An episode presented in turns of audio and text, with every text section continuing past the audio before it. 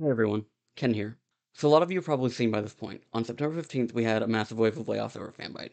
This included myself, as well as several of my friends, a lot of whom y'all have heard on this show over the years. I want to say first off, thank you for all the kind things that y'all have said to me in the wake of this news. Um, in spite of everything that happened, I know we did a lot of amazing things over there, and I'm always going to treasure these past three years at that site working with some of my favorite people on the planet. On top of all the kind words and support, I saw there were a lot of people that actually subscribed to Normandy FM's Patreon over the past week or so, and that really was very encouraging to see. Uh, y'all know Normandy has never really been what paid the bills, but the support is always appreciated, and I hope those of you who have subscribed in the past week or so have enjoyed all the banked Cyberpunk episodes we have. While those who've subscribed at the top tier will get shoutouts during the remaining episodes of the season, because we've been recording so far ahead, I knew it was going to be a minute before those people got named in the, on the public feed. So I wanted to take a moment before the special episode you're listening to right now to extend my deep gratitude to Mercedes Close, Meredith, Shane Erickson, Darius Pippins, Genevieve Barba, Seth Pitts, Alex Stadnick, Joshua Jarvis, Andrea Sharon, and Christoph Weiss. In the meantime, I've included several links to my former coworkers' Twitters and places you can support them in the show description. Thank you all once again for all the kind words you've had during this time, and really for the past four years of us doing this show. I don't really know what's next for me at this point, but I do know Normandy FM will persist as we continue our journey through Night City. So let's get back to it. Here's our bonus episode on Cyberpunk Edgerunners. This is Kerry Eurodyne, and you're listening to Normandy FM Cyberpunk 2077 Retrospective.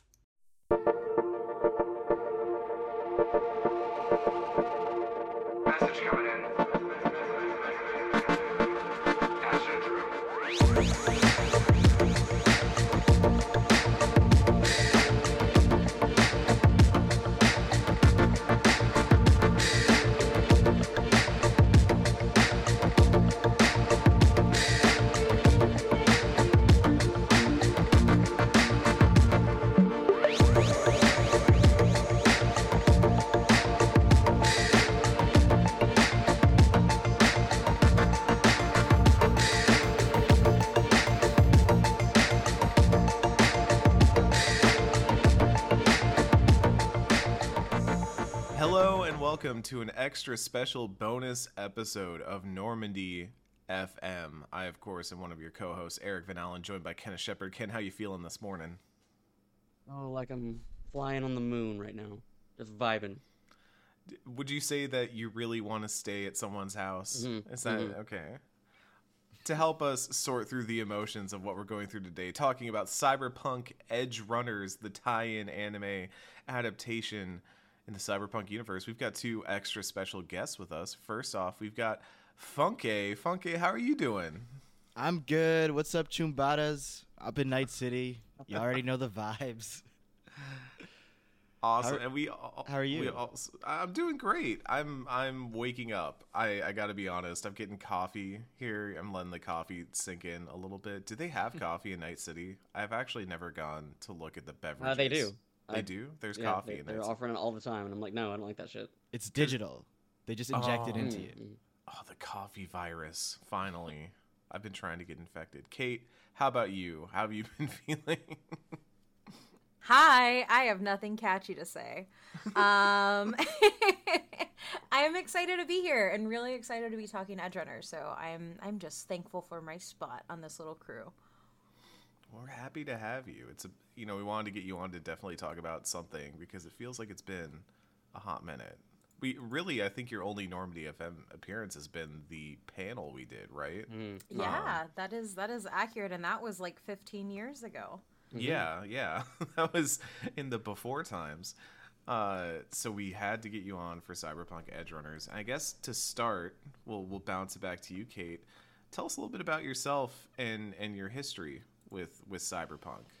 Um, not much. Uh, so I I have a very long history with cyberpunk as a genre. Um, it's one of my favorite um things mainly because of a lot of the anime and manga that I've been kind of watching and reading for most of my life um and also my deep deep love of Blade Runner um but I kind of steered away from Cyberpunk 2077 because of just a lot of the issues that there were at launch a lot of the bugs and stuff, but then also like primarily because at my ripe old age of having a full-time job, I don't have time to invest in 100-hour games anymore and it makes me really sad. Um but that being said, I was very excited for this anime because it's made by one of my favorite studios. So that's probably not the answer y'all wanted to hear, but um, yeah, I don't have too much. I know the genre in and out, but so far as the franchise, not so much. Funke, it sounds like you are also a Studio Trigger fan. Why don't you tell us a little bit about yourself and maybe some of your history with both Cyberpunk and Studio Trigger? Absolutely.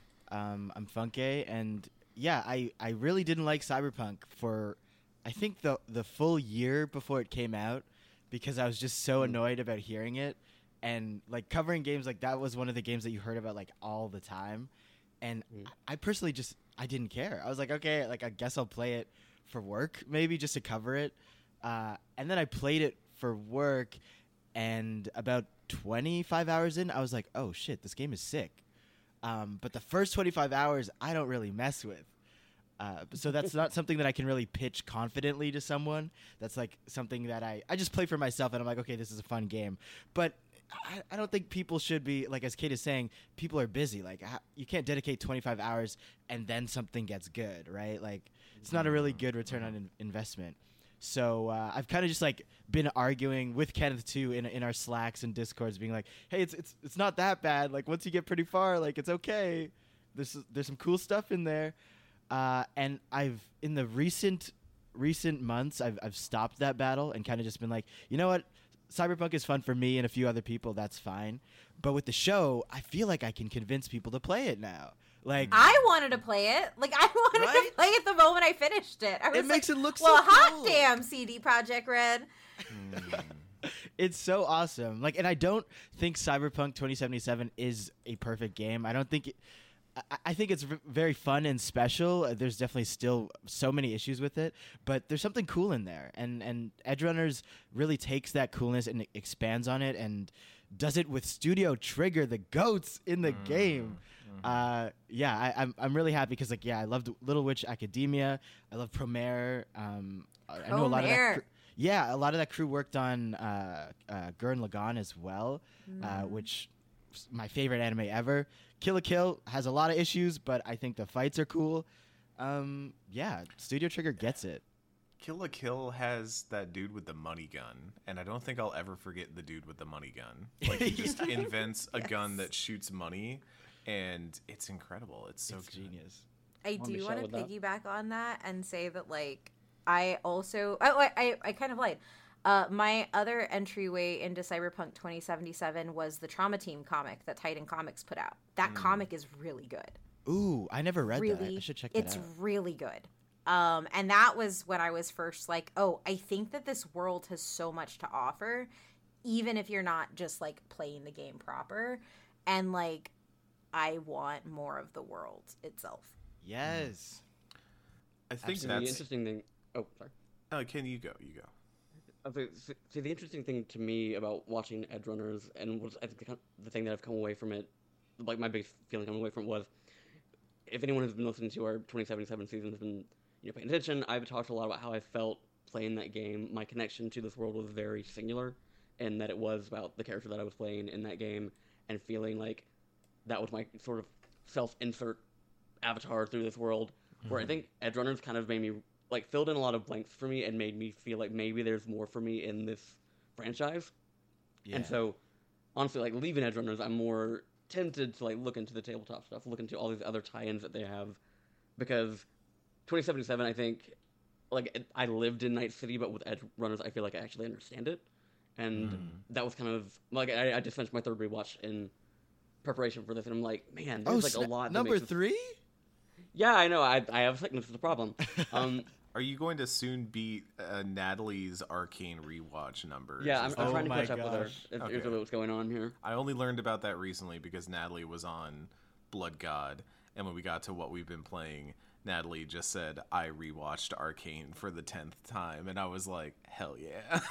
yeah, I've watched I've watched through Edge Runners three times already.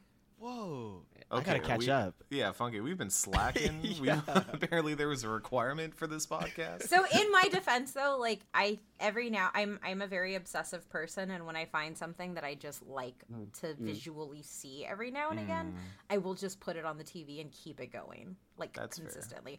Also, um because I get Netflix screeners, those don't count towards actual view numbers.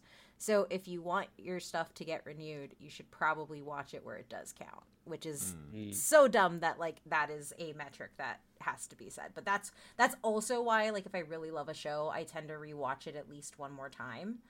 Just Oh, so I'd never thought about that. Yeah. do you do you do like did you do dubs versus subs? Like, did you do one and then the other? Mm-hmm. Yes. So the second watch through, I paid full attention and I did it with Japanese, uh, with the Japanese team. And then for the third watch through, um, I think episode six, I did not move. I watched all of it, and then I just kind of was in and out for quite a few. But um, but yeah, the anime is really easy to do the double watching with because it just do sub and dub. But but yeah, that's that's a, a little thing that I think a lot of critics didn't realize that we didn't count towards things, and now that we do, a lot of us do tend to rewatch stuff.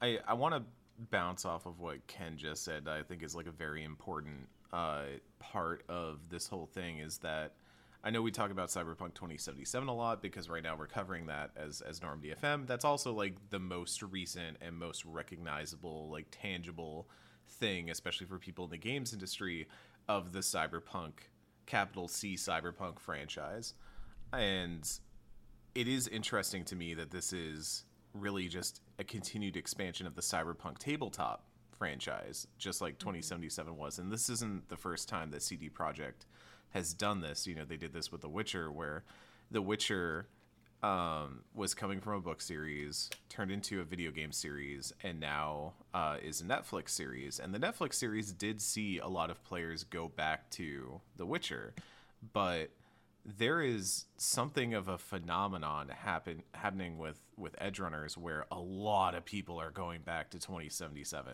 like Over more Wanna than a million. Yeah more than went back for the witcher. And i mean part of that is probably because the witcher i think had its um you know praise when it was there and it was not the right out of the gate smack dab into a wall that, that cyberpunk was. But is there something like about edge runners that just makes it compelling? Like i want to like like not just seeing it and being like oh i like this story i like Geralt but like there is something about the way that trigger incorporates night city and the looks and the places and the feel of night city that make you be like oh i could play a video game where i'm in this world. Mm. Yes i would like to do that.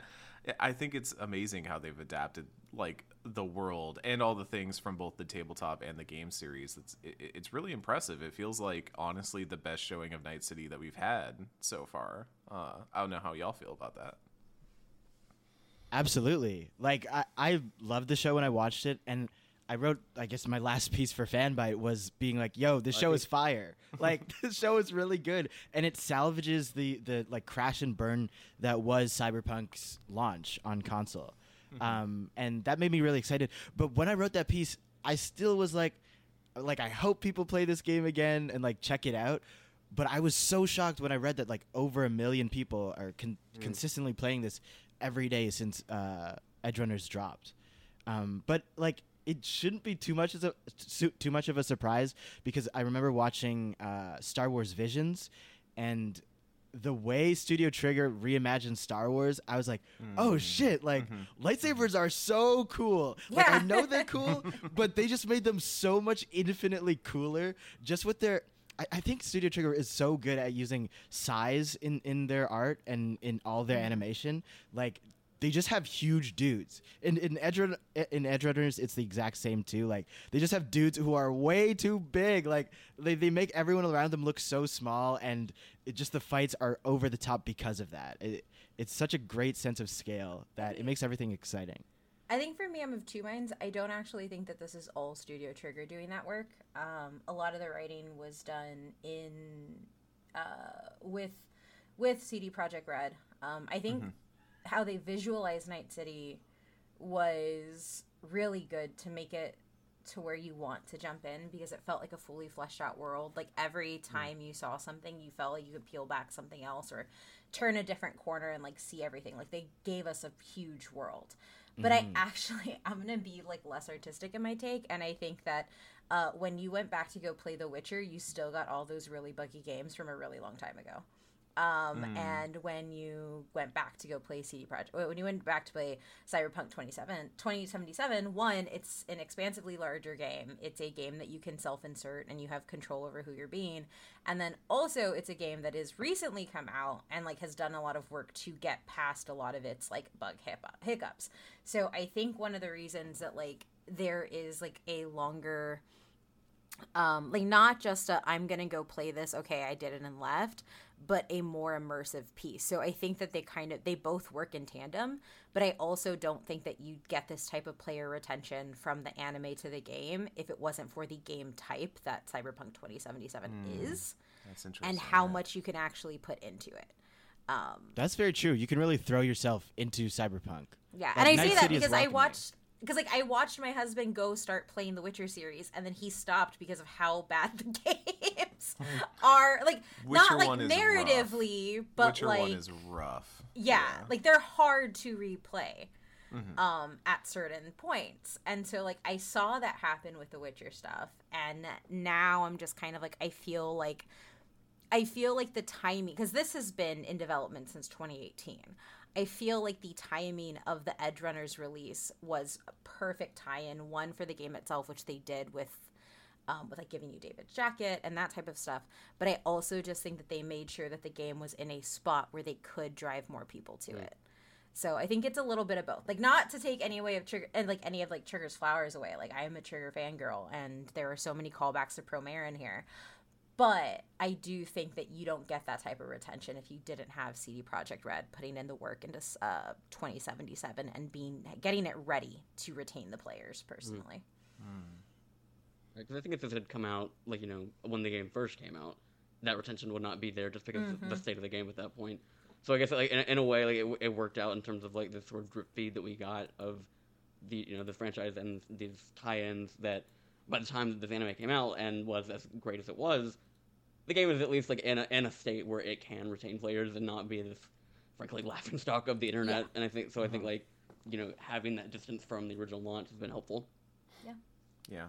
Let, let's rewind a little bit for for those at home who may not have uh, watched Cyberpunk Edge Runners. First of all, why are you 15 minutes into this podcast and and listening? Just go watch Edge Runners. It's 10 episodes on Netflix. It's like nothing. It's you can watch it in a weekend.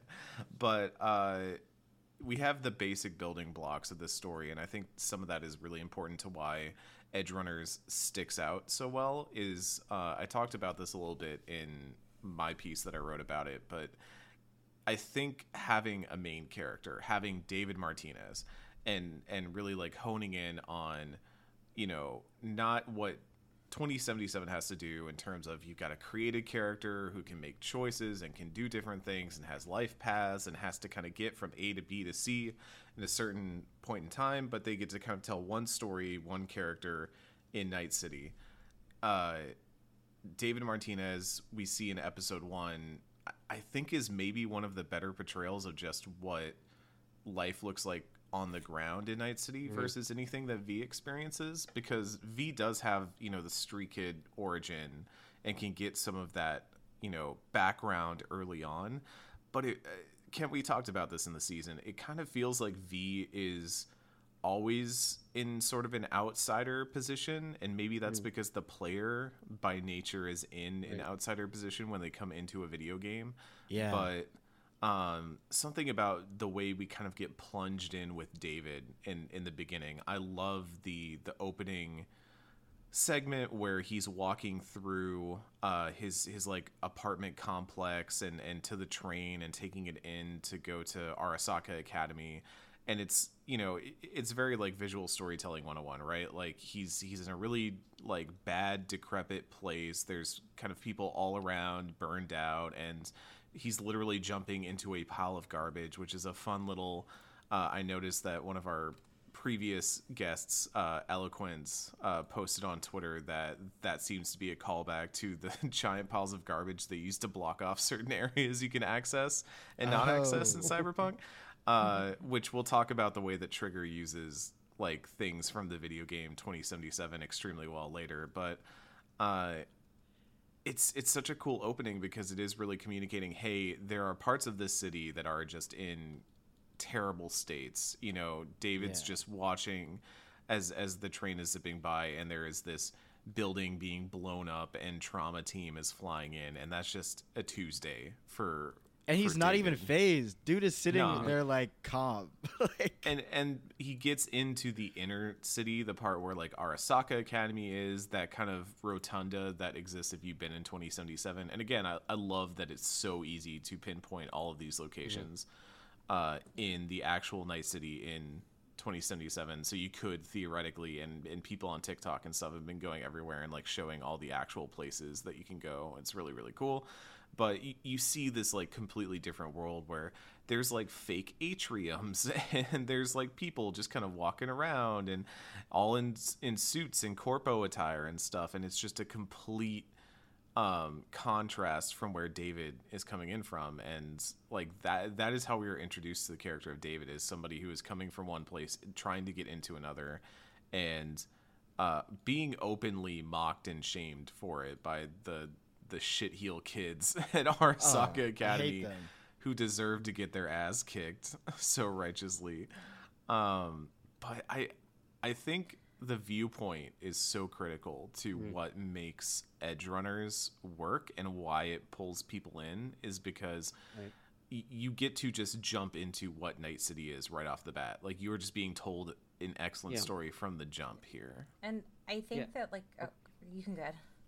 I, was gonna say like as a um as a person who played Street Kid V in 2077, I felt like it, it was this wild moment for me to watch this first episode and see like you know David basically giving us like this grand tour of Night City and what it feels like to be you know somebody that was born here but is trying to work their way up into something because a lot of that in the game is stuff that I kind of had to like fill in the gaps myself as a player and you know headcanon my way through how my V got to be where he is. And that's just, like I mean I I like write the character that I'm playing like that's you know part of why I love RPGs like this. But just like immediately I was like realizing how many things about Night City I still really didn't feel like I understood in a more like concrete tangible way. Like you know okay Night City is a very it's this awful like force of nature that puts people like especially people that are like in poverty in this just like terrible state this, that everyone's suffering under this place this capitalist bullshit. And Mm. here you know you get like an actual step by step you see this kid go through every facet of his life that he's you know suffering under just like you know the hierarchy of the city in a way that like v can talk about in 2077 but it's often you know in the abstract. It's like you know mm-hmm. oh i grew up on the mm-hmm. streets. I was you know committing crimes to you know find a way to get ahead. And i'm just like okay i'm imagining these things in my head now and i'm like you know kind of writing the story in my head. But like just as like an actual tangible, concrete intro to what Night City is to the people on the ground. Edrun just was like immediately drawing my attention to how much I felt like I was missing in 2077. Mhm. Um, I think for me, uh, I got to watch the first two episodes at PAX West. They did like a Oh a little screening thing for it, and that opening sequence let me know that they were going to do actual cyberpunk. They were going to do actual, you know, these are the issues that are facing. This is what dystopian sci-fi is. This is what this is what I feel has happened when non honestly a, a lot of western countries have taken like the cyberpunk genre as just like completely erased the mm. importance of showcasing class struggle in it all and showcasing the differences and the large impacts of how a thing that can get you out of the worst situation is also the thing that gets you into it, which is what we see with David throughout the series. Um, and so for me, that show, like that intro was visually telling me, okay, no, we get it. We know what cyberpunk actually is, and we're gonna do it. And so that was exciting. And I think the other thing, and this is more of like my self insertion into the series, and, and obviously with, you know, pretty much no knowledge of the video game, was that like I had to walk through like a neighborhood that had a lot of gangs in it. to get to mm-hmm. school. Hmm. I was like I have been like the poor kid wearing goodwill to school and getting laughed at for it. Like mm, I like and is that what David's going through? No, but it gives me like a really big window into a character who is being asked to not just survive, but he's being asked by his mom to thrive in all of this Right. and we mm-hmm. are mm-hmm. visually seeing how hard that is and that it is every single piece at every single turn making sure that he can't. And so I, I think the first episode, I think the first and sixth episode of, of Edge Runners are, are the best. And I mm. think it's mm-hmm. because the first episode really showcases the stakes, the indifference, and the imp- and essentially the the oppressive thumb of just you know corporations in all of this in a way that I never got from anything I ever saw about Cyberpunk uh, 2077, and that made me really excited. And yeah, it, it emotionally hits like way faster and, and deeper than Cyberpunk 2077 does. And that is partly one of the pitfalls of having a game with so much choice and so many avenues to go down. Um, that wants the player to feel like free in, in upgrading and an RPG, all of those RPG elements. But like, yeah, the downfall is that you don't feel as involved in the world like in the past as well. You don't you don't get that like on the ground feeling. Um here here in the note someone mentioned like the healthcare and just like how shit that is. Like you know Oh, it's like it's mentioned in the game but like to see him sitting and being like oh my god like these people aren't even helping my mom like they literally crashed into her aren't helping her is not part of your healthcare package. yeah, this guy, Mm-hmm. this guy, like helping, like the doctor is just so tapped out, and is like, "Can you give me some more money? Like, maybe I can help you if you just give me some more money." And then you see like spoilers, spoilers, spoilers, but she dies like so soon after that. I fully thought she would live because she's. sh- It sounded like she was stable, um, but just like that, just highlighted so glowingly how shit it is to live in this city um, in a way that the game just never did for me. Like as as Ken said, you are often imagining these callbacks from Street Kid V, but to to actually see a kid who is living this lifestyle, it's it's really sad. Uh, I I think something that also stuck out to me about that sequence where um so obviously like they're coming back from the principal's office uh David's mom is trying to tell him like hey I just want you to like do better. I'm doing all this stuff um in work outside work trying to get you the chances that I want you to have to not just like waste away in Night City. And they get caught up in just another turf war, just another fight between two people on the highway, and uh, that is the last moment that David sees his mom. He doesn't even he doesn't get to visit her, and uh, y- I don't think she's even like outside of flashbacks or, or hallucinations or anything. She's not really shown on screen at all after that point. Um, you just have him selecting like out of that digital pamphlet how like like how she wants or, or how he wants her her body disposed of and that's it. Like which is and I, I think too like we don't see her but she is in so much of the narrative. Like and, and even the ending theme song when you look at the lyrics and how it's all built like sh- gloria is still driving and it may not be driving his choices but it's driving the guilt that he feels with every mm-hmm. one of them. Mm-hmm. And i think that that is something that is expertly done um, for me from a storytelling perspective. I it's also not lost on me that he's like a little brown kid and mm-hmm. like that for me and obviously like that's it's not unique to latinos but like it is one of those things where it is like that first episode hit so emotionally hard because there were literally days where like me with a career doing perfectly fine for myself oh no. Did i disappoint my mom? Like just randomly. Like and like i will be just living my happy old life and then all of a sudden it's like oh did i disappoint my mom? Like and i think like it's weird to call out and I, I i think that like there are two things that especially like his mom's death does. I think you're absolutely right it really sets up a scene on just how messed up all of night city is and how everything is especially because she was a member of trauma team. Um but i think what it also does is it really showcases the weight that you carry to get out of something and how much that weight and impact to survive messes with the choices that you make because like i do think that there's like a turning point in the series where i'm like david you sweet baby boy you are so dumb you are so Yep. so dumb Mhm. but I think that there's a lot of understanding for me, and this is again deep. This is just a reading from like self insertion, but like I have known so many people in my life. I would say about like half of my friend group did perfectly fine after high school, and half of my friend group went into jail. And a lot hmm. of that is just because when you have no options to you, you make bad decisions. Hmm. Because at that time, they don't feel like bad decisions. At that time, it feels like the only way that you can keep going. And I think that that is showcased in an empathetic way in Edge Runners that I don't necessarily, I didn't expect, and that we hmm. don't get a lot of. Like, he does make dumb decisions in the back half of the show. Like, but I think for the front half where you see him making his decisions to find a new family to make, get credits to like just live i think it it's done with an empathy that i really appreciate. And while like it's not a one-to-one like i i know so many people like that. I know so many people who have had to make a choice.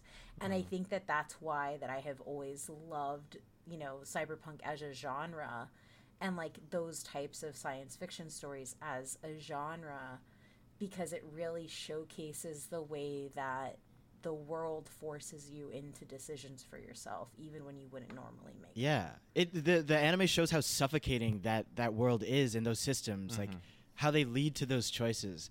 And uh, Kate, I feel that like Cyberpunk hits because I I also like grew up in that kind of environment as well, and I I was frankly a bit disappointed when I played 2077, and it it kind of dropped that whole idea and and in favor of Yeah. like irreverent humor, like.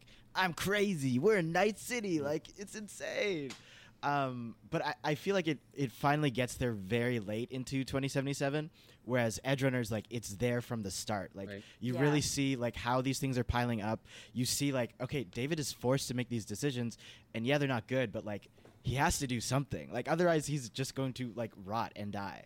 And like it, it is very sad, and you do realize like okay, like yeah, it, it it's like these decisions aren't the best, but you have to do something. You can't just sit there. And I understand why he why he can't sit there as well. Um, but yeah, it's all very sad. Like just just even It's by all, the end, like, I'm like, damn, sad. yeah. I, I think one of the most effective storytelling bits that they use in Edge Runners is something that also goes like criminally overlooked in 2077 as a piece of the tabletop game that is like an actual function of the tabletop game, but kind of just becomes a mechanic in 2077 that you don't really engage with outside of quests, which is cyberpsychosis. And Yeah. Hmm. the the idea that if you chrome out too much, that if you get too many attachments and body parts replaced, that you'll kind of start to disassociate from yourself and eventually just go bloodlust hungry and and you know the the state will have to come in and and put you down. And god you know subtext is for cowards you know? So we're just making it text there. But i love I love how it, you know in Cyberpunk 2077, like cyber psychosis is just kind of used as like, oh, there are these wacky dudes over here, and they got a ton of attachments, and you can go kill them or non-lethally take them out, and you'll get different rewards depending on what you do. But like, I can tell you from experience that you can shove as much chrome into V as you want, and no bad consequences will happen. And maybe that's because the game wants you to just play with all the gameplay toys and not have to worry about that, which I think is a lame choice. Or uh, maybe it just doesn't want you. You know, it wants you to, to keep an eye on like, oh, you know, the the real danger is the the Keanu Reeves in your head trying to like take over your soul. And Yeah. we don't want you to worry about cyber psychosis too. We want you to put the sick rocket launcher in your arm. And like I like having the sick Cyber- rocket psychos- launcher, but cyber psychosis is literally just a, a tool to gear gate you, like gate you from like putting on way too much stuff. They're like you can't do it because uh, you'll go crazy or whatever. But in in edge runners it's portrayed as almost this necessary endpoint for so many of these runners because We see it with Maine. We see it with you know. At, at this point, we are full on spoilers, folks. If you're s- still listening, and and it's this is your call at this point, so full on spoilers from this point. But uh, it's it, we see with David. We see it with honestly a lot of these characters. Even if they're not chroming out to that degree, they still know that it's a thing and a thing that is common enough that they know what it looks like, and uh, it's. I, I think you know just the idea of you know to get into this game you do have to chrome out right like main makes that point a lot of people make that point to david that like eventually you're going to have to chrome up you know you can build your body Yeah. up you can build it up but eventually you're going to have to start commodifying your body in some way to do this work and then eventually at some point if you want to keep up with everybody else you're going to have to do it until it destroys you and again subtext is for cowards the cyberpunk system will destroy your body for profit like that is, Yeah. it's it's so good but i think it works so well and i love actually seeing cyberpsychosis used as not just this oh you know there's some crazy people loose better go take Yeah. care of them It's but like so good.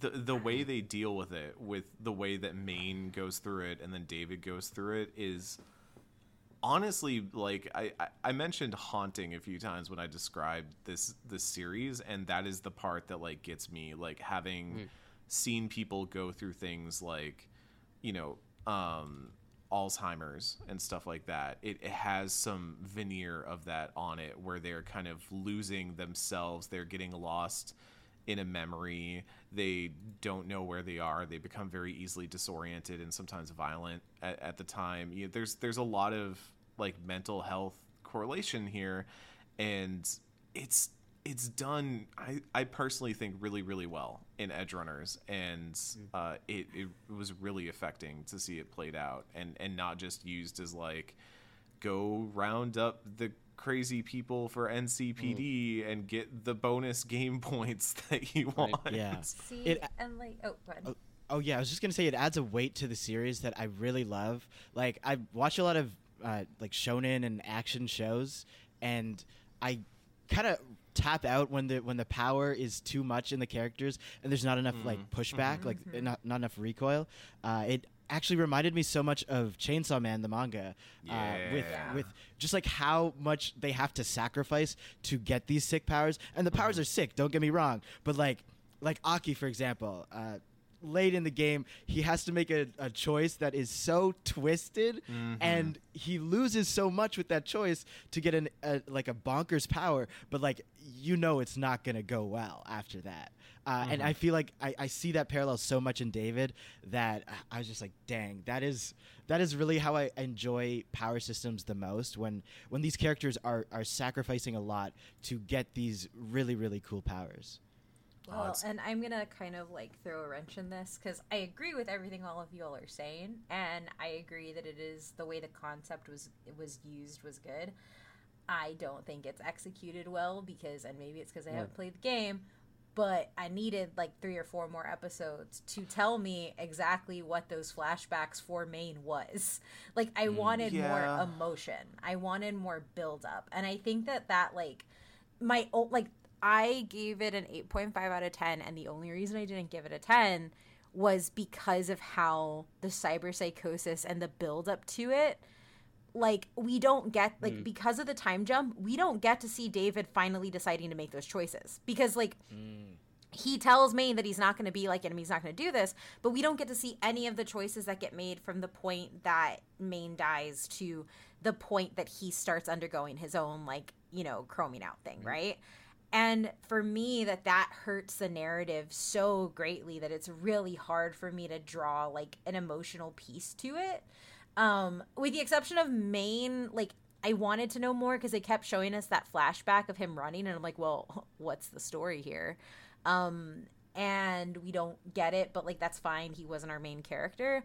But with mm-hmm. david i wish i had seen more of those so slow slips because when we see him he's pretty much already at the point of like cyber psychosis and it's this one thing that pushes him over the edge. But like i would have liked to had seen it where he started having the small moments of lapses the, like mm-hmm. those things.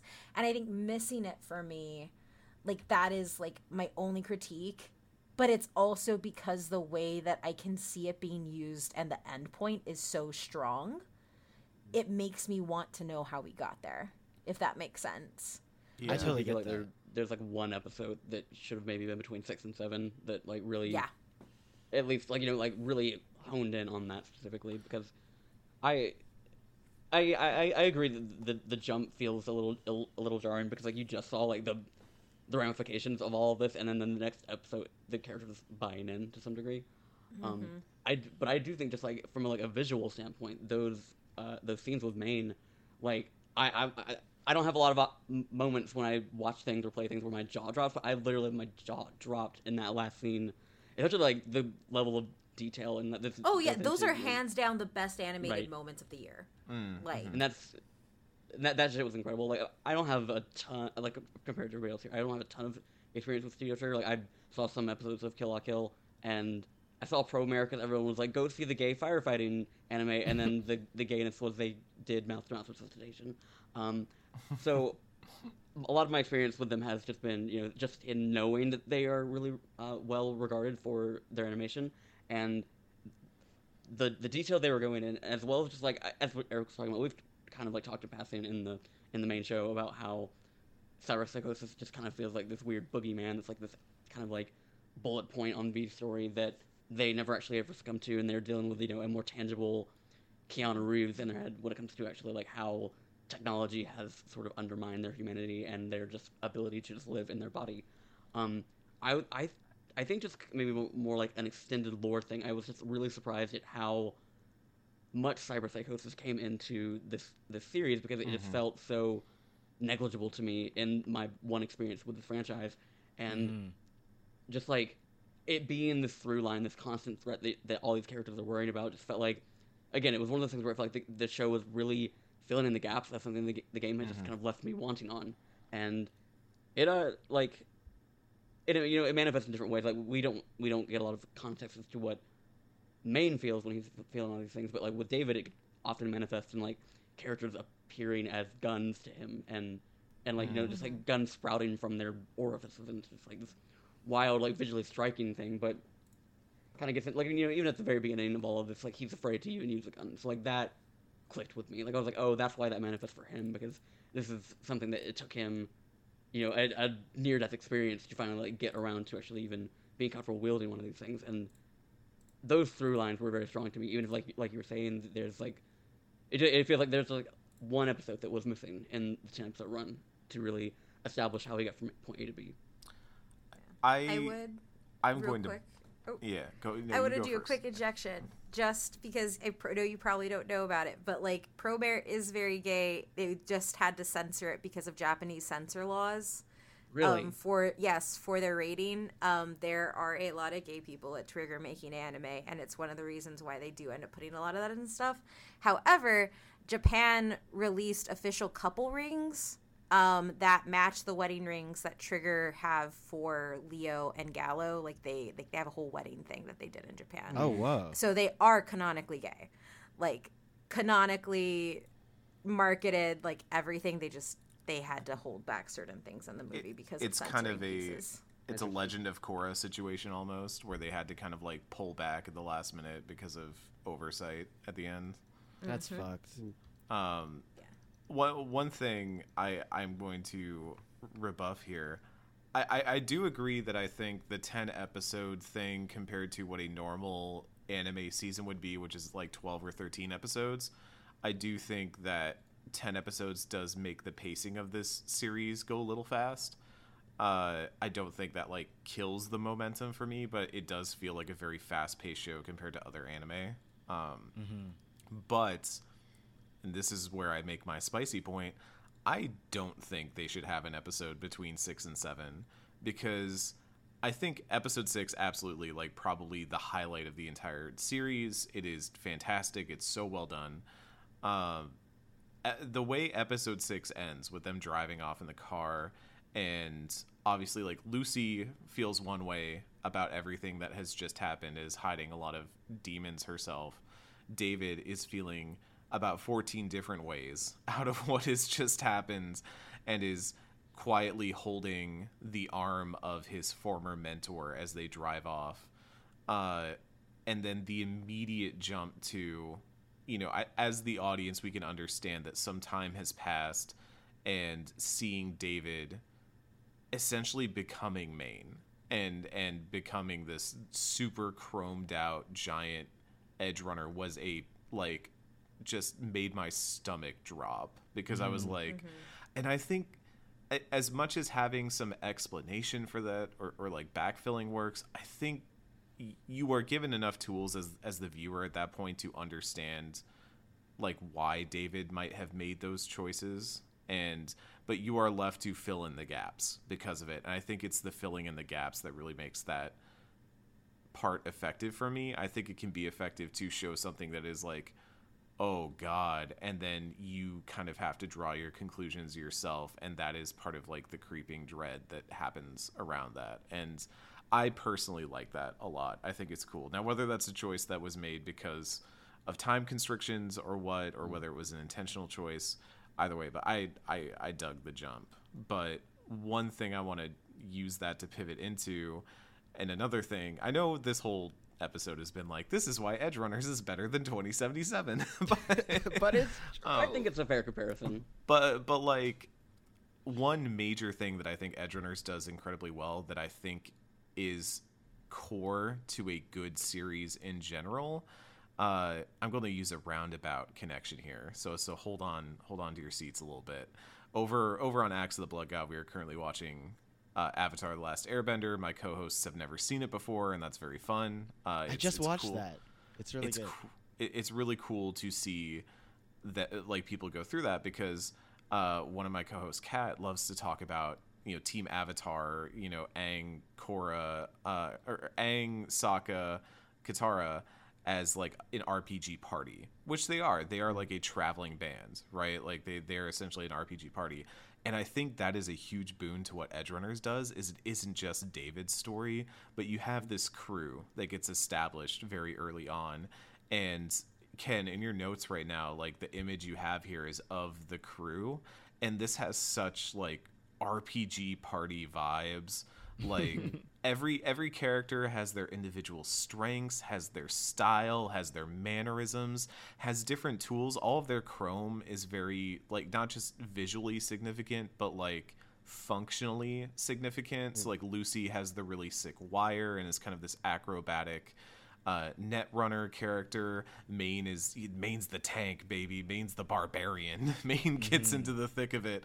Uh, David's kind of a roguish type character. He, at least at the beginning, he's very like uh, small and kind of maneuvers around, but he has like the Sandevistan that.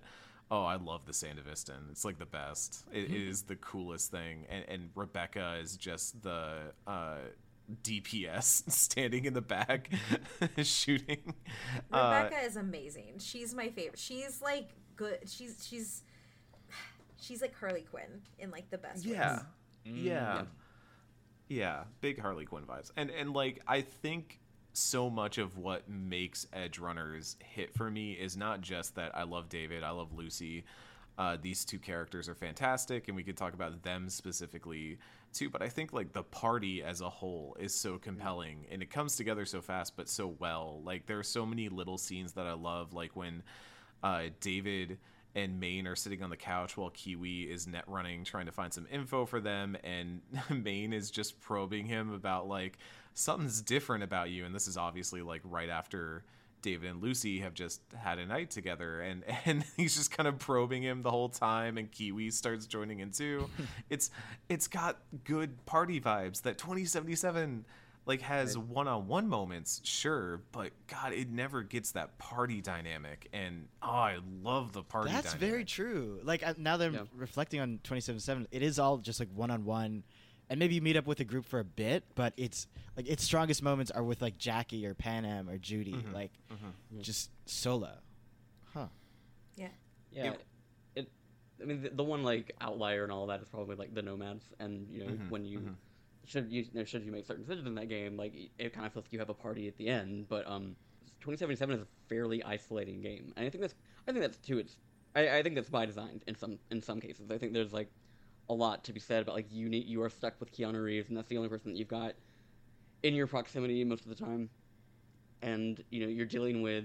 I I, I feel like keeping the, the player alone with only that is effective in a lot of ways because it makes them reckon with the reality of their situation. But it is true. Like I, you know, I have all of my favorite characters from 2077, like Kerry, Judy.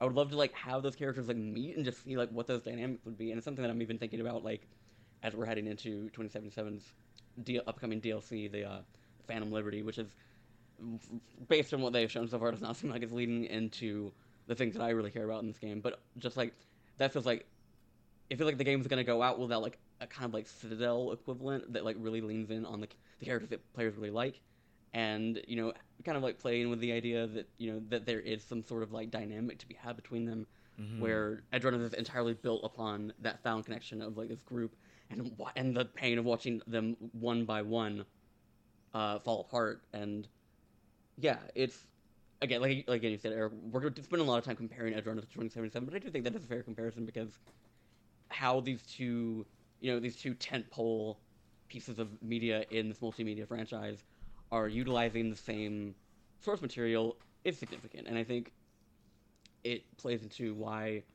I think Edgerunners has kind of resonated with a lot of people in a lot of different ways that 2077 mm-hmm. didn't. Beyond like you know the mechanical issues of that game, I think just in terms of its framing of connection in this world, it just feels like much more tangible, much more constant. Mm-hmm. I think you'll you'll always win me over with found family, and mm. I think mm-hmm. that that's one of the beautiful things is like it's really it, I, I personally believe especially in an anime it's really easy uh, especially something that like when we look at like shonen and even seinen to a point like it's really easy to win people over with one character but can you do that with an ensemble and i think that that's what edge runners does so exceptionally well um, even like Falco at the end. Like I don't know much about Falco. We Where don't know much Falco about Falco, but I want Falco. like, and I think that like being able to make me want more of every single one of your characters is a feat that to do in such a little time of having them on screen. Like that's hard. Yeah. Um, and I also like, and I know that I'm speaking from a place of like not having the game context, but I do not like it when people complain about comparing two things within one franchise because guess mm. what? Neither one of them exists in a vacuum. They're all Right, playing in the same sandbox, in the same toy box, and rightfully, I think that they do deserve to be kind of like. I don't want to say judged against each other, but leveled against each other because if you're showing that you can do like S tier cyberpunk, you know, cyberpunk genre in one and then missing the mark in another, which I don't think is what anybody's saying. It's just an example. That should be pointed out because it's like you obviously have the tools to do it right, and are you going to add more to kind of get to that point? Um, which I mean, I know that was a bad example, but I, I do want it to like say like I do think it's fair to to to use those concepts. And i think it's really interesting to know that like most of cyber 2077 is one-to-one because i would have assumed the opposite with how much like team dynamics are in play in edge runners. Yeah, they're they're so good. Like I love when a group of freaks get together and do some cool stuff. Like especially in a short period of time, and I feel like I I know their their quirks and stuff. It makes me think mm-hmm. of mm-hmm. uh, mm-hmm. Hunter x Hunter and the Phantom Troop when like the Yes. first time they're introduced, and you're just like, oh my god! Like I don't know who any of these people are, but I know they mean business, and I know that they work together very very well. Um, and I, I think Edge Phantom Runners does that like perfectly as well. yeah Uh, i actually think the most emotional i got was when rebecca had to watch her brother die Ah. like Yes. there Yeah. was because of how like antagonistic everybody in that crew is i think it's really easy to think that none of them were like super connected because it's like oh all of these people are just like assholes and they're assholes to each other. Um and she's an asshole to her brother all the time like all of that stuff. But like no like that like that is actually a sign of like really deep love. And Yeah. i think getting to see it and even in how she grieves him is mm. something that i think as small as it is is actually a really big emotional note in the show for me mm-hmm. and a really big emotional note towards like how all of these people are thinking and the, the relationships that they've formed it's it's the so I think that's the episode also where David is doing a bunch of odd jobs for for Maine and the others in the crew as kind of just a Yeah. thing to do because they they realize that he needs something to do. He needs like tasks to complete.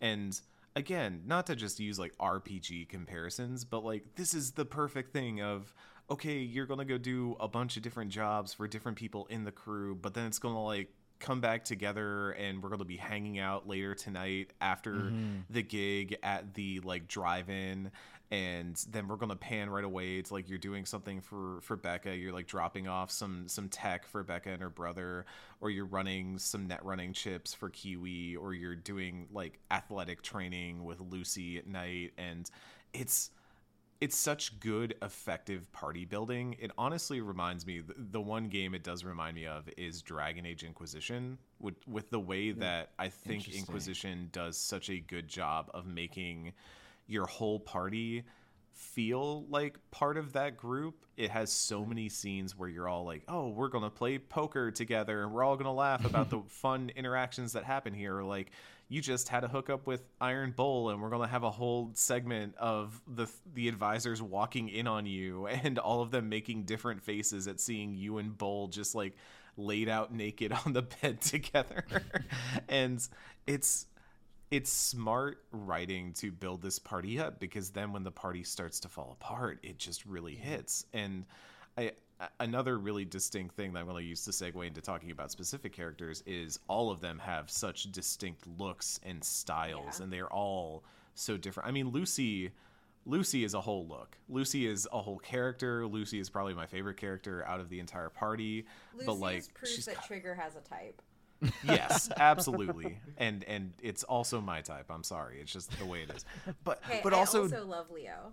the the way David turns this like trauma team jacket into the most stylish jacket I have. Like this is the jacket that just buy it. owns Night City. Yeah, I like would buy it. it looks so good. Like I'm looking at this picture right now in our notes, and he's just rocking the jacket. Yeah. it's, it's so good. Uh, and and Becca's got like the trash goblin hoodie on, and Kiwi's got this look of like a- another party dynamic thing that's important to mention is that you actually see them fight together too. You get to see them work, and, and that's another thing that you never get to see in Cyberpunk because at mo- or in 2077, I should say, because at most you have like a character who is kind of running around crouched with you and sometimes also shoots if you go loud. But there's not really I, I think to something like Ghost in the Shell, right? Where you have Yeah. this whole crew and the major is calling out orders and they're all kind of executing different things. You have like Batou and the major on the ground. You have uh, the the guy with the revolver just trying to hold his own in a freaking future world and hackers doing all kinds of different things. And there's this whole like expanse of things. Everybody's doing stuff. And there are parts in Edge Runners where you see this crew operating together. And so David is like walking into this big standoff, and Kiwi's getting annoyed because she's like, I'm gonna have to hack and short circuit all these guys. And it's so effective seeing them fight together, seeing them use all these things together as a crew. It just builds that even more. And yeah, you, you get a real party, and then you have standout characters like Lucy, who is who is fantastic, and and the main romantic interest. Uh, Did we feel the romance worked? Was the romance good? Was the love all right?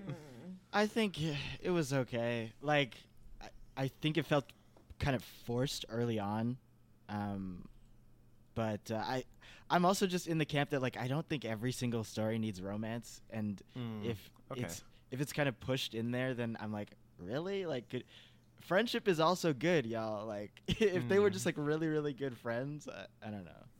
See, and like I'm the opposite. I actually think it worked well in the beginning because like he's a dude who just lost his mom. Like, of course he's gonna find a woman to fall into. like, and that's fine. But I think at the end there were just a lot of choices that I okay. I read and watch a lot of shojo. Uh, I read and watch a lot of romance. I read it like so. I know that miscommunication is like necessary for like story beats, mm-hmm. but here it's just really dumb. Like it's just very dumb. So I think the romance at the like the very end, so like last episode, I think it's cute how they do that in the, in the self sacrifice stuff. Like we knew he had to die, so that's fine. But like everything from in the middle part, from when is it like Tanaka when she finds out the information from Tanaka, Mm-hmm. like up until the last episode, I'm just like this is this is so much. This is just weird. And I think that it just wasn't well done and I think kind of forced because I'm also like we know that Lucy isn't in the team at the same way and I'm kind of just like with how close everybody is, especially like Kiwi and Lucy. Why mm. Is there no more communication between all of this stuff? And whether like lucy is withholding it why is nobody like trying to do the work to find out more from her? And so i think that like that story beat could have been executed well if we had gotten like moments of seeing the team trying to talk to her or like trying to get it out of her and really showing like the push and pull of like do i share the information of david i have or not not just like now she's a story be kind of completely removed from the rest of the story doing her Yeah. own stuff Hmm, that's where it gets weird for me I can see that for sure. Ken, what about you? Yeah. I, I agree with like the nuts and bolts gets messy because I, I think there's like points where like the actual like mechanics of the writing get messy in, in a lot of that stuff. I just am a huge fan of like the broad emotional strokes of it all though because I'm a big fan of like these two people that you okay in the- in the beginning you know there's these two people that feel like they come from the different sides of the tracks and that's you know an interesting sort of like dynamic to have like one person that kind of feels like they've got all this stuff figured out and this one guy who's just kind of like trying to learn the ropes like all that works for me i really was a sucker for a lot of the uh for the the date they went on in the bd i uh, loved to the it i loved the that date I am such a huge sucker so for good. scenes like that. It is not even funny. That yeah. Mm. Yeah, which which was also like again like a, a better use of. I mean, you know, that kind of leans in stuff like say the uh, the Pyramid Song Quest in 2077, like because a lot of the a lot of cyberpunk ends up talking about BDs as this often either like very grotesque like thrill seeking thing or Mhm. um you know you know whether it's sexual whether it's in violence whether it's in but that was just like you know that came down to like a very strong emotional core for these characters like to kind of like dream of a life outside of what they have now. And you know which all you know comes circling around at the very end where david says to falco take her to the moon for me okay? And disappears. And then but i also just like i i love angst. I love when two like messy people are like trying to find ways to like coexist and save each other from themselves. And you know all like again like the broad emotional strokes of it really worked for me even if it got to the like if, if the actual implementation might have felt forced or just messy and contrived. Uh-huh. I, I really bought into it by the end. Like you know that that final scene of the of the show where lucy is uh, uh, on the moon finally and she finally got away to where she wanted to go. It was this one way trip they talked about.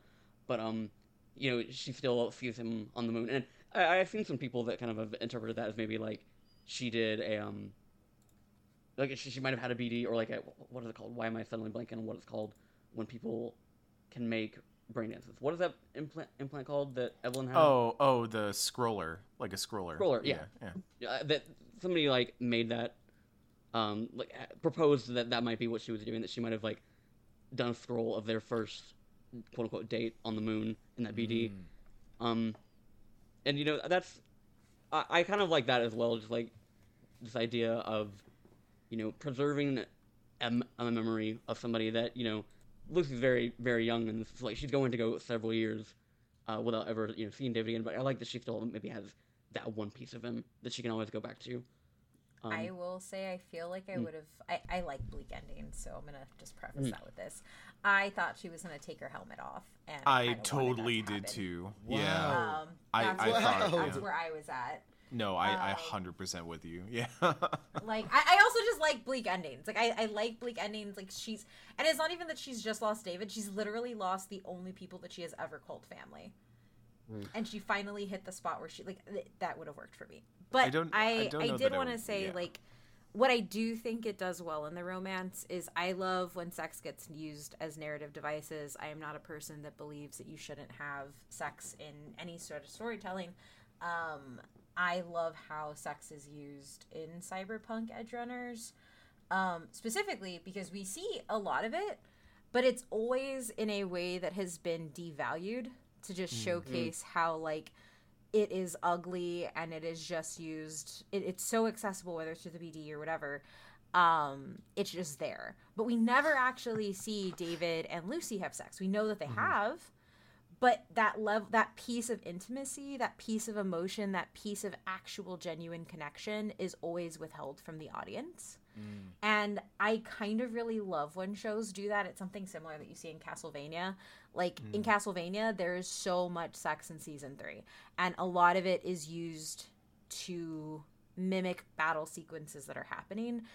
But the one sex that is about love and connection trevor and sypha we never see. We never see them actually do it. Um and in, in season four i think that's where that is. But like we see the aftermath or we see like the the moments after. But i think that there's something to be said for knowing when to use it to showcase how how the world is around you and knowing when to hold back from showing it to kind of show or to kind of protect the intimacy and also like kind of keep it sacred slightly um, I also did just see Decision to Leave, which is like a Park Chan Wook movie that is has no explicit anything in it, and that was a very like solid choice. So that's kind of where my brain is. But like, I went in expecting to see more, and at first I was like, oh, I thought we were gonna see them bang it out, and I was like, oh wait, no, it makes sense that we didn't. Um, We do, however, see David Martinez's giant chromed out dump truck ass, though, and Yes, that's that's thankfully. crucial. Yeah. thankfully, Uh, one one note that I do want to make about that is I I've said it before on Normandy how I get really frustrated with games that kind of treat the pursuit of romance as the narrative arc because mm. that that is a very Mass Effect thing. Like, good job, you finished the romance. You you got your Xbox trophy for romancing Garrus. Move on now. That's it. That's all the romance we wrote. And they get better with that as the series goes on. And and mm. I think Edge Runners really works because like yes there is a pursuit that happens of david you know like chasing after lucy to some extent but then we get to see them be a relationship after that and deal mm-hmm. with problems together and living together oh my god like just them walking around just nude as hell in their giant apartment like Yeah. communicates so much to the Yeah. viewer without having to explicitly say it and Mm-hmm. again i this is how i'm going to segue us into uh i i think this this show does an incredible job of using visuals and and using ideas to communicate things without necessarily needing to spell them out. And incredibly in some moments it does that with actual mechanics of 2077 so like a good example is i think how they use the text interfaces in this mm. show. So Yeah. a, a thing that is in 2077 because it's a video game and they need you to have constant player control and be doing you know video game things most of communication in that game when it's not face to face is either through what is essentially a bad facebook messenger app or um a talking head, like a Borderlands talking head, just like speaking to you and then you speak back to it. But early on, there are parts where like characters are doing something and there's text scrolling because they're messaging each other in the background.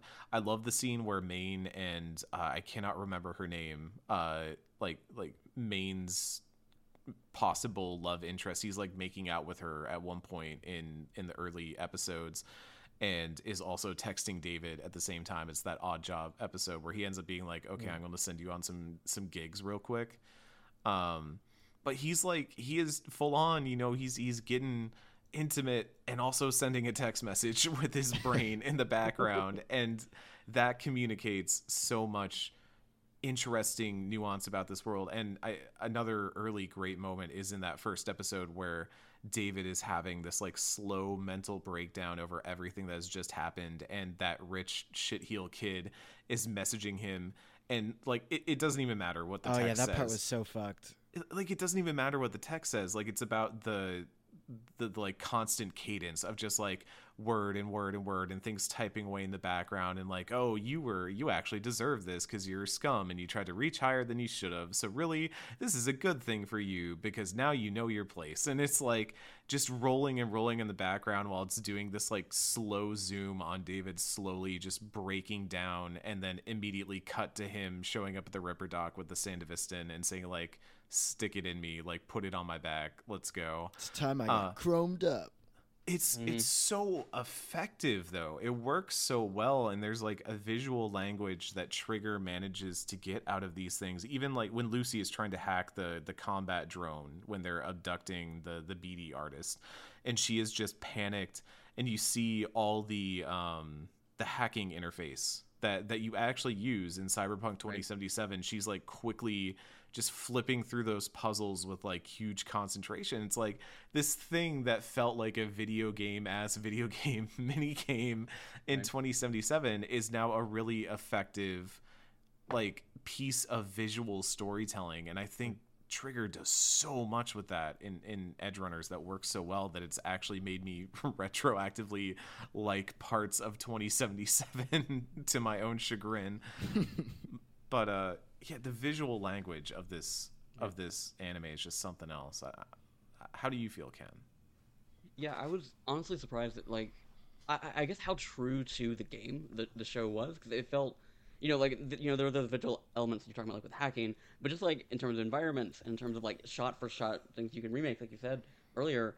But like it makes Night City feel like this very tangible, uh, consistent place instead of just like this interchangeable city that you know can be adapted into other things, and because it, felt like very you know, it varies one with what we've already you know lived and experienced in that world, and that was just like a really interesting thing. Because like I, I mean I talk a lot about in the you know the season that we've been doing like I feel like I relate to Night City on like a conceptual level more than I did in a concrete way, and now I'm just like it just the way that they were so kind of like precious about those things uh, kind of just makes the entire thing feel a little bit bigger, but also uh, you know, more when it's zoomed in, it feels smaller and just more tangible in a way that I really appreciate it.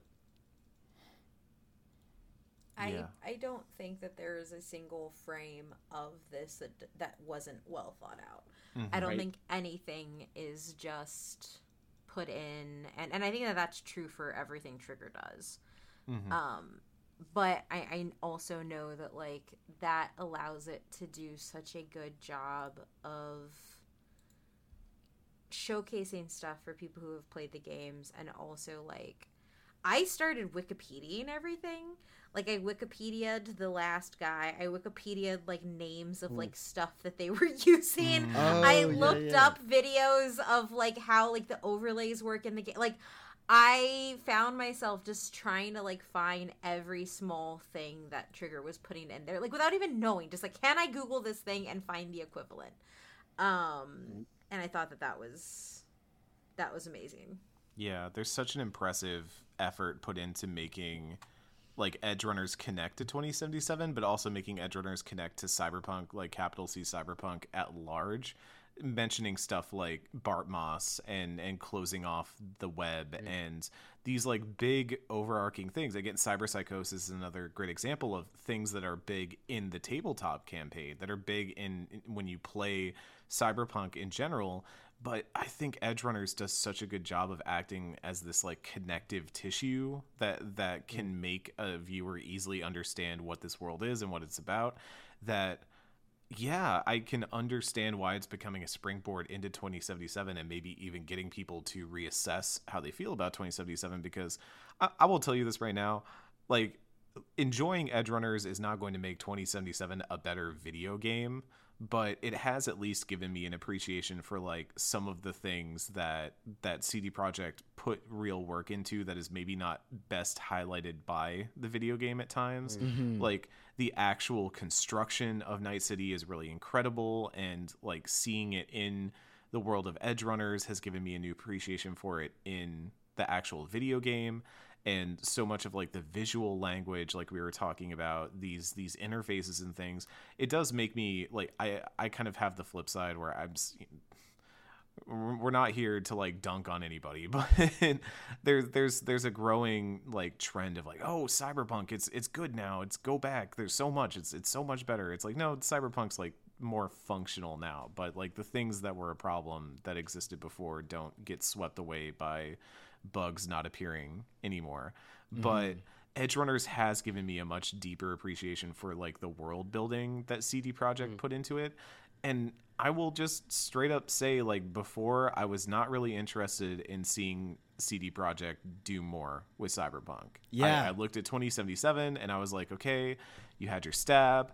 I don't think it worked out. I don't think it's that good. I'd rather just see Witcher. Like that's that's kind of where I was at with that whole thing. And now seeing them and, and they've been out there saying that they want to carry forward the cyberpunk ip they they want to do more with it and if this is kind of like the direction that they're going to keep going and obviously you know it doesn't need to be with studio trigger i think a separate discussion entirely is whether there should be edge runner season two i say no but I think uh, they okay. I think they could do Edge Runners if they do it anthology based. yes So now we go with a different story one. Yes. Yep. That would be very cool. Eric, I, I- t- I totally feel that like it gave you a new hope for the for the series in Mm-hmm. general. It also I, like I feel that completely and it also made me just think about the how everything is going to be like based on a video game, like every TV show and movie in a couple of years. Like just with all Mm-hmm. Yeah. the projects in development, Last of Us, Destiny, Mario movie, all of that stuff is going to be so much more common and I, I'm just it's weird to get used to that, you know? Like Mm-hmm. I'm excited for that. And I feel like I'm one Mm-hmm. of the only people who has consistently been excited for video game movies, video game TV shows. Like, but I'm also one of the very few people that gets really excited about anime adaptations because I just I watch a lot of them and there are so many good things there. And I think that like Castlevania kind of opened the floodgates that you could do something different while still Yes. Being not faithful, but honoring the honoring the worlds that you're in. yeah, the but themes and the doing energy. something different. Exactly, mm-hmm. doing mm-hmm. something different that makes it right for that medium that you're doing. And I think that especially with American adaptations of things, they tend to not understand like what an adaptation is, and mm. they either try to do one for one or change things so drastically Yes. that like Yep, you no yep, yep. longer have the vibe. But like I'm so excited to see a proliferation of video game content and other things because like my mom will never play a video game. She won't. but you know Same. what? She called me after she watched every Halo episode.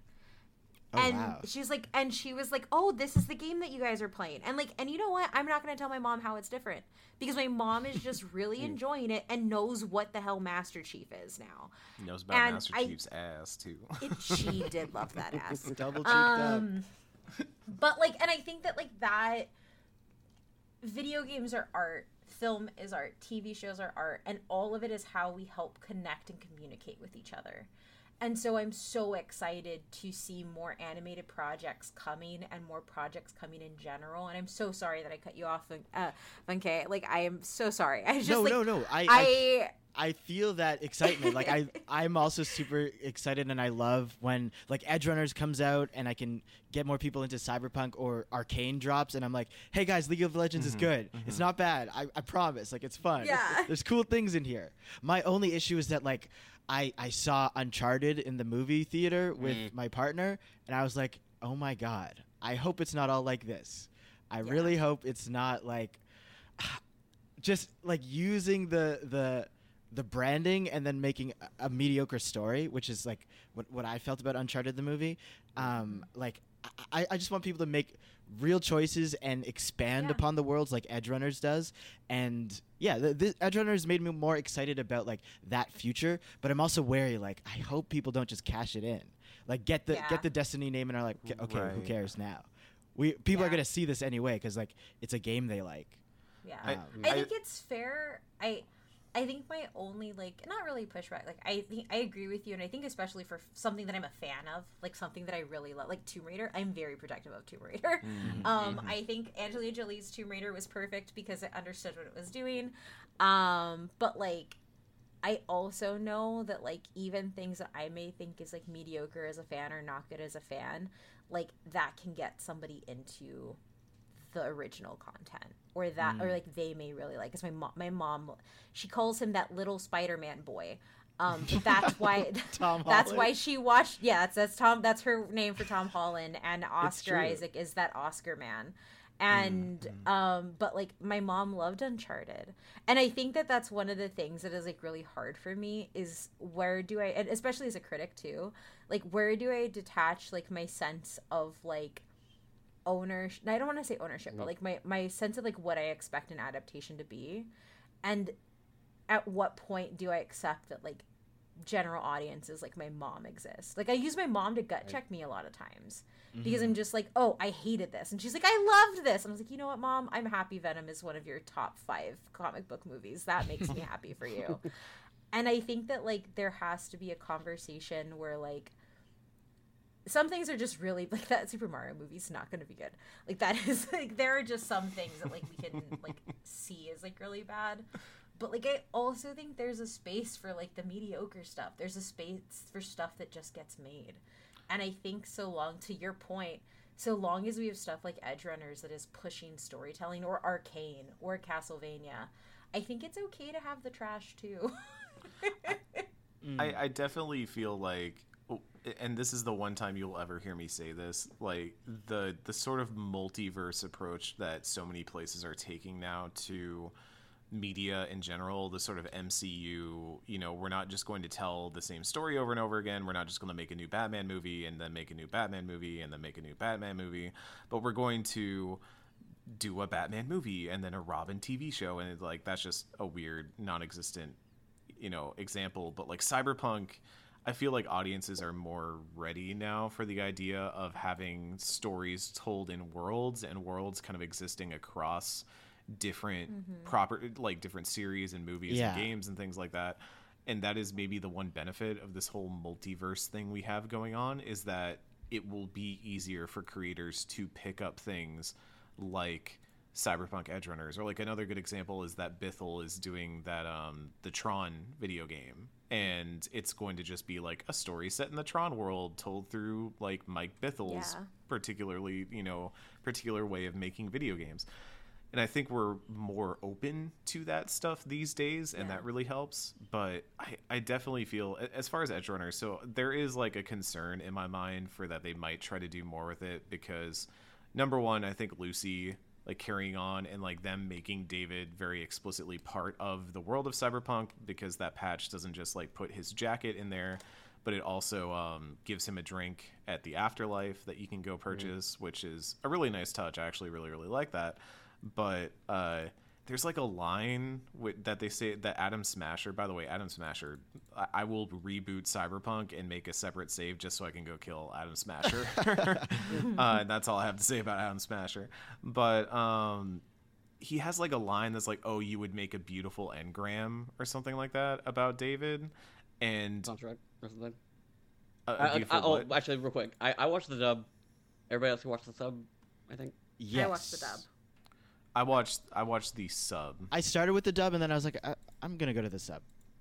The, the, they're like- both excellent from my understanding, and I They're think both really good. I, I Yeah. think anyway, except for Um, like Giancarlo Esposito's voice because it doesn't match the guy that he's voicing. Like the guy he's voicing is not nearly as intimidating as his voice. He's Faraday, right? He ends up playing Faraday. Yeah, I, I I did not recognize him in that role. It like took me a while and like looking it up to be like, oh, that was Giancarlo Esposito. Okay, um, but I so so what was it, Ken? It wasn't an engram. It was I think you said you, you'd make a great construct or something. Yeah. Like yeah, That's what he yeah. Which I mean, it's like the same thing, but you know.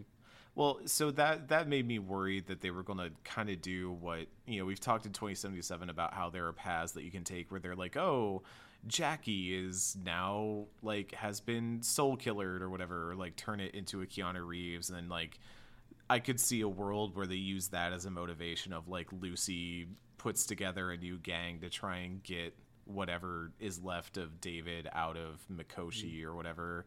Ah. Um, and I would not like that whatsoever. I don't think that there's a good way you could do that. And I was kind of worried, but I do think that with the way they've been handling the integration into 2077 and stuff, they're very much like that. that story now exists and those worlds are now intimately connected in in cool ways, but hopefully they do not continue it more. But I do want to see them do more with Cyberpunk.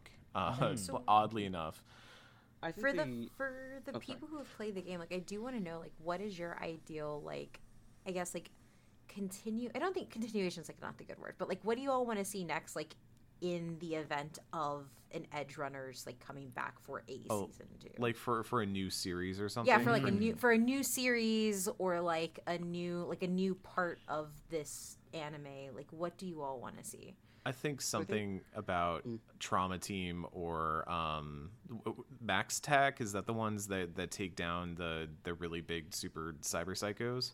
Mm. I think a story following one of those two would be really cool because it does feel like they're kind of the faceless grunts to say the least, and I would like to see more told behind the scenes about like the details of NCPD and what the corruption there looks like because we get hints of that in 2077 but again like that's a very ghost in the shell to do like oh we're going to have a specialized unit within the government and have them be kind of like an incisive special forces group and maybe that will let them explore some areas of the story where things get murky things get gray um, we're going to deal with the weirder parts of night city and i think that would be either that or just like a nomads series those would be like the two directions i Yeah, want them I, to go I would really love the Badlands stuff, like with Panam's crew and stuff like that. Mm. Um, dealing with- right outside of Night City, because with David we see like the the down and like very rough parts of Night City,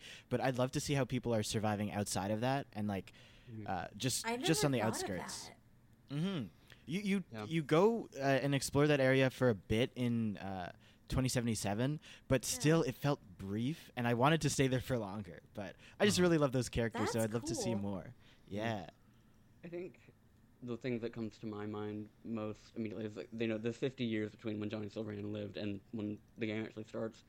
I would like to see maybe what happened to all his his friends and his crew in those 50 years in some way, because you know we get a lot of that context kind of like told to us through, um, through basically like what has happened in the time since we last saw these people from when we saw them in a flashback. So I think that is what my mind immediately goes to because I think, and I, I mentioned this earlier, like I feel like up to this point, I guess up until watching Edge Runners, a lot of my investment in Cyberpunk had been very focused and narrow on my my relationship to that world to play in that game.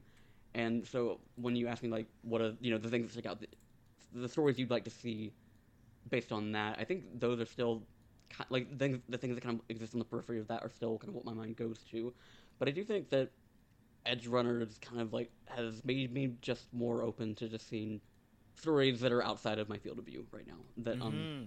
because like I, I wouldn't have immediately thought of like tell me about this kid that grew up in Arasaka Academy and is dealing with all you know the various bullshit that he had to deal with, and you know kind of see him move up the ranks through Night City, uh, Merc Life, and that that would not have been what I would have thought after you know finishing 2077. So I, I'm kind of open to the experience of whatever anybody whatever any idea somebody has, um, whether that's Studio Trigger or you know some other studio or you know whatever form that takes. Um, yeah, I'm- I'm open to other Oh. things.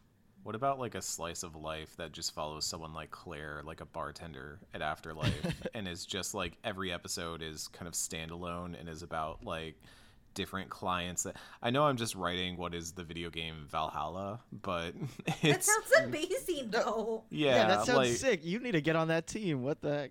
Yeah, I like like watch you just you get I, and there's there's like a good history in anime of having like very slice of life stuff like the the taxi one uh that was really Mm-hmm. Odd big Taxi? yeah odd taxi uh oh, with like the walrus guy. yeah where he just kind of picks up different clients and it's like each episode is about just a different journey that he has that's part of somebody else's life and him talking to them and learning about them and they have kind of different things going on that you learn about in the episode and it's all very contained but it's like uh, it, it's such a like that anime specifically is is really really cool and made big waves because of how different and unique it was but uh, you could do something similar with the world of Nights. Uh, that's the coolest part is that Night City is such a big, expansive setting that there is so much you could do in this world, and I, the it- it benefits from being a tabletop RPG in that way, right? Where you you have so much source material to work with, you have so much room. Like it is a it is a world that is not only built to have a lot of lore, but built to have a lot of lore that is then easy to build your own stories on top of. Like that's why D&D has inspired so many incredible uh, stories over the years.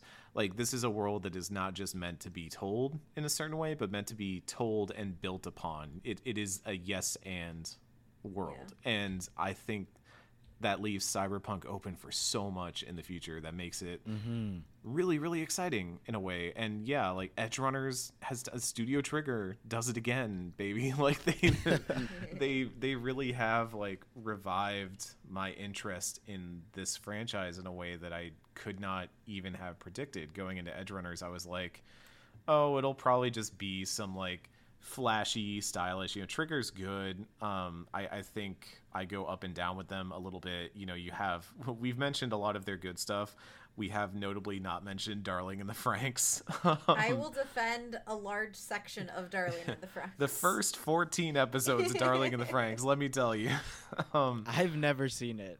I don't know. If it I is should.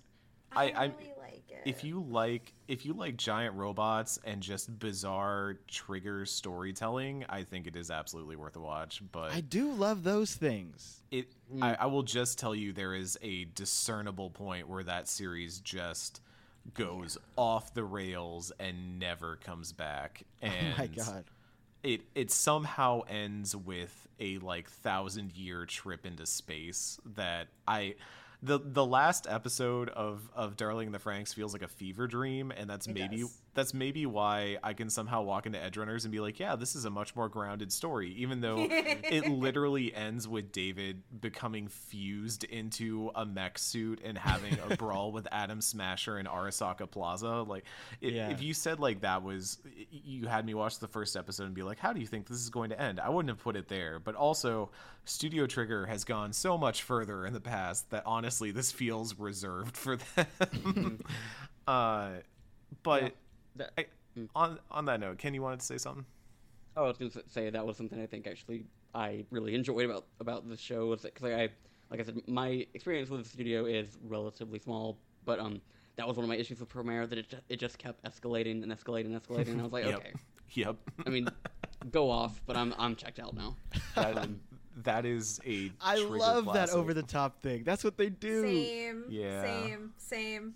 Like that. That's what they're known for. Like it's to just Mm, keep yeah. pushing higher and higher and higher. Promare in Uh, some ways feels like a parody of that because I think there is a discernible point in Promare where one character is like, "You can't possibly be serious that this is what we're going to," and the other Yes. character's like, "It is. This is this is what we're doing." And I remember seeing that in theaters and people in the audience just like cheering and clapping. Yes. I yeah. think Promare is perfection, but that aside, uh, I think that like Edge Runners is the very best. It, it it's peak Studio Trigger, but that comes with its great stuff, and it also comes with its not so great stuff. Like their piecing, like when when Trigger gets in on it, like they kind of forget that pacing is a thing that they should do Yeah. um, quite a bit. Um, and then obviously some of the romance elements, but like I think overall, like I think I don't think that I could think of another studio that could do this type of storytelling this well. Um, the only the only other one I would think of would be Mappa, but not because Mappa is Mappa, but because Mappa did Dorohedoro, which is a really Mm, amazing cyberpunk um, anime based on a manga. Um, that if you haven't seen, you obviously have a Netflix subscription because you're you're listening to Edge Runners or you just didn't want to watch it, whatever. But Dorohedoro is a Netflix anime and it's on there and it's very good. And if you liked Edge Runners, you will like Doro Hidoro, at least in my opinion. Um, I don't, I really don't think that anybody else could also manage the. How do I say it? Like, what I love about Edge Runners is that there is like this really heavy, saturated, like candy colored vibrancy Mm-hmm. and then also just really dark grim shit Yeah. and that just works well and i don't see anybody but triggered nailing that Yeah, They get it. They get it. Mhm. One As- um, one thing that we before as as we're getting like nearing you know Yep, the wrapping yep. up. One thing that we did not touch on that we are that we really need to touch on is how this show redeemed 2077's soundtrack. Oh God, Mm. yes. It it mostly pulls like I think there's the the one intro song, the Franz Ferdinand track, is not on the Cyberpunk soundtrack, and then the rest of them are all songs from the 2077 soundtrack, I believe. Is the ending theme from the the the ending the ending theme might also be I, i'm gonna be honest because of the way netflix does like next episode stuff i had to youtube the ending theme uh Oh, gotcha. but uh i think the op and the ed are new but yes all the music in game or in game in series is from 2077 soundtrack i believe and yeah yeah ken it, it absolutely does And like we are, I mean, because of how we've been recording and um, and rolling things out on Patreon, like th- this might be like out of order for how people are listening to the show. But as of when we were recording this on September 25th, we are about to go into the Johnny episode where a lot of the focus is on like the original music for that game, and honestly, like a lot of the, the samurai stuff does not do it for me in that game. But there's all this original music that is just relegated to the radio in this game, which I never listen to. Like, I, I mean, I drive when I have to on my motorcycle, but like, I I try to not be in a vehicle in this game as much as possible. And I just like I I never heard half of these songs. I played Yeah. this game twice, and I never heard I really want to stay at your house. I never heard Major Crimes. Like all these songs that like they find a way to really make really great use of in the show and like feel like you know okay you're pulling from this game. Like that moment feels made for that song. Like that song feels made for that moment. And mm-hmm. th- when you have it like you know this big open world game like cyberpunk and you know you're not really tailoring the musical cues in the same way that you know anime is you just it feels like a lot of that impact of the songs are gone. And like now i'm just listening to the cyberpunk 2077 soundtrack in a way that i was not in the past over two years just because the show makes such great use of the tracks Yeah, like if you've been on like the cyberpunk side of TikTok at all, mm-hmm. the I really want to stay at your house is like everywhere right now. People just using it for like AMVs and stuff like that. Mm-hmm. And it is. It's a really good song. It's a really mm-hmm. well done song and it did make me go like, "Wait, this is all all they ever use is they had this made for cyberpunk and it just sits on a radio station with like mm-hmm. the other 80 songs that are in this oh, game.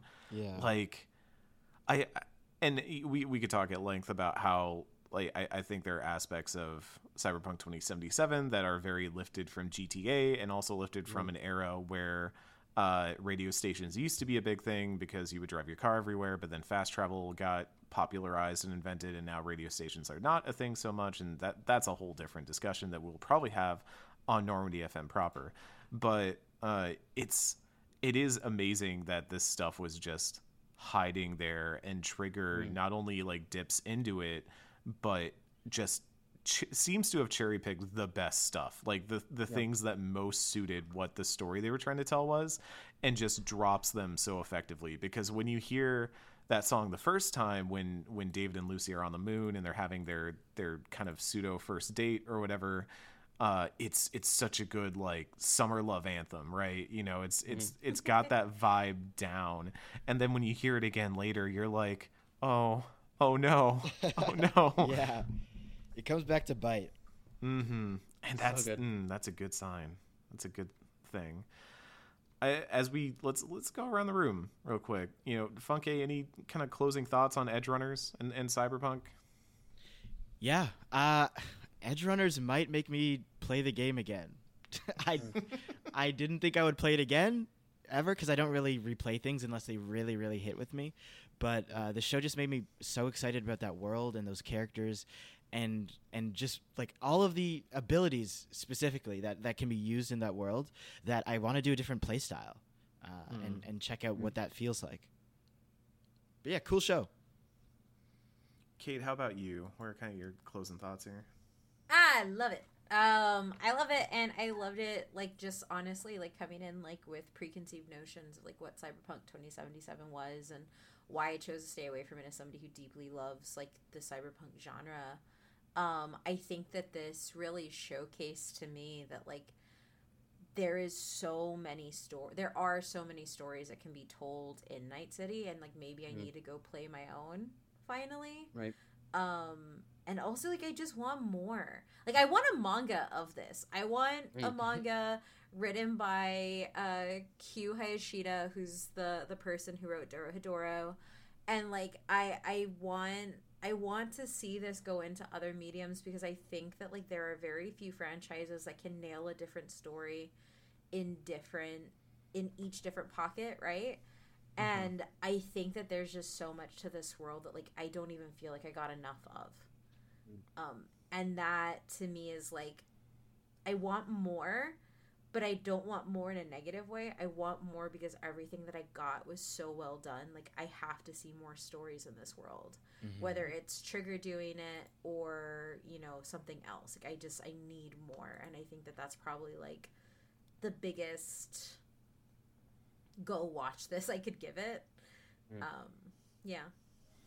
Ken, how about you?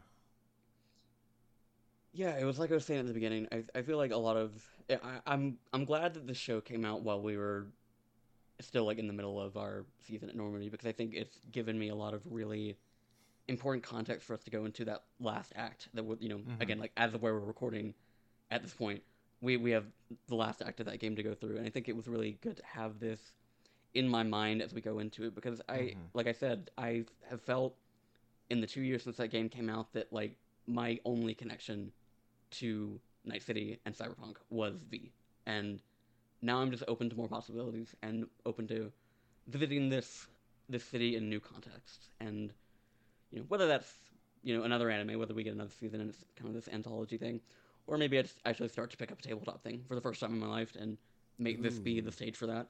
Um, Let me know yeah. how that goes if you do pick up the Mm, tabletop. So, so what you're saying yeah. is we're running a cyberpunk campaign after. That's just what Normandy FM becomes. Is we're just another tabletop RPG podcast.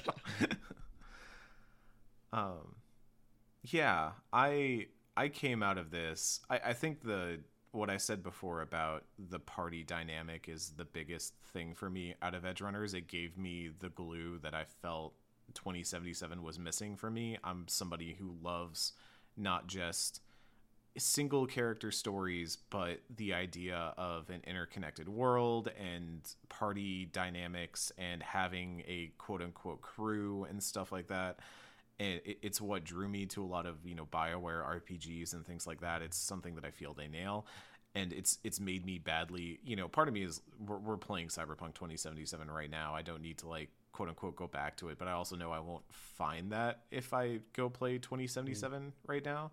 So it, it does make me hope that maybe there's a chance somewhere down the line that, you know, CD Projekt says, hey, you know, you can here's here random studio like what Riot Games is doing with League of Legends like you can go make a Yeah. 20 hour JRPG about a, a heist crew kind of setup and just have some fun with it because that is honestly I would love the idea of a cyberpunk anime JRPG with this kind of style and the substance here that we're working with and the dynamics and Yeah, the like a emotion. Ruined King esque offshoot would Yeah. be so tight that for would be Cyberpunk. amazing. Give me like this is almost what I would have wanted from Chimera Squad, XCOM Chimera Squad. Like give me this crew moving around in like a tactical layout and having to like use all their different abilities to take on the mails so like you have a whole mission where you're trying to break into a maelstrom gang hideout and you've got like the net runner doing hacking on the outside while like maine and david are like pushing up in the middle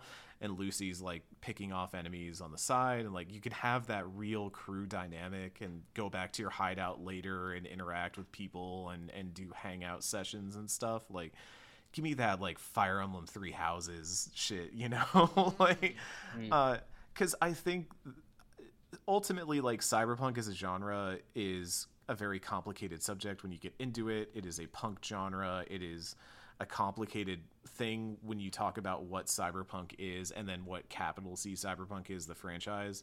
But i think the the thing that can tie any story together and make it really relevant is having this party dynamic that feels relatable that gives you all these different characters with all these different you know sometimes you know interlinking sometimes conflicting personalities and the way that they have to try and work together to become something greater.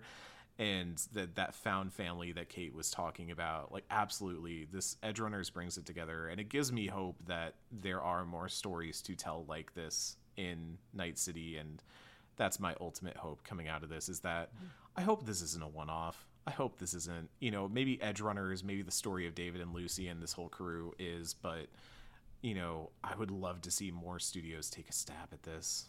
Um, Yeah. it also makes me be like, well, Phantom Liberty is probably not going to be like this either. Phantom Liberty honestly sounds like the rejected name for a Fallout DLC. So um, we'll see how that turns out. But I think that'll do it for the Edge Runners bonus episode here. Thank you so much to everybody who tuned in, all of our backers on Patreon, all the free feed listeners. Thank you all so much. This is not a typical episode, but if you would like to back us if you'd like to support us you can head over to twitter.com slash normandyfm show you can head over to patreon.com slash normandyfm uh, we've got ways of backing us there or you can just leave us a nice little review five stars only uh, down below And tell Uh, a friend.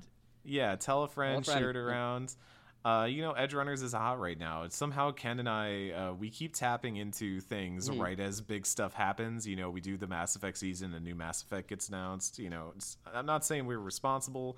Uh, I'm asserting that we were responsible. That was Ken and I. Uh, you're welcome. Wait, can y'all do a Mirror's Edge one then? I want a new game. Take a note. Take a note. S- Speaking of Cyberpunk series, Sly Cooper. I, my problem is I get really motion sick when I play Mirror's Edge. So uh, I do love that first one though. But we also have excellent guests here who have plenty of stuff to plug. And so, Funke, plug some stuff. Where can the folks find you and all the wonderful things you do? Yeah, you can find me on Twitter at funkefly, F U N K E F L Y, or my website, funke.cargo.site, where I have all my stuff. Such a good website. Thank you. Uh, Kate, what about you? Where can the folks find you? Uh, you can find me on Twitter at Oh My Mythrander. Oh My Mythrandir. I can't talk. Uh, O H M Y M I T H R A N D I R. Um, and if you want like just my manga and anime, that's on Instagram. Uh, my Twitter is kind of for everything, and you can find all my work at butwhythough.net. Uh, we cover pretty much everything uh, in the world of pop culture. So you can find all of my anime coverage, all of our sites' anime coverage, and gaming. And I'm currently covering Fantastic Fest right now. So there's, if you're looking for a lot of genre film reviews, I got you covered. Heck yeah. And as always, you can find Ken and I at CMoosey at Shepherd CDR on Twitter. But for all of us, for Funke, for Kate, for Ken, for myself, we'll see you next time on Normandy FM.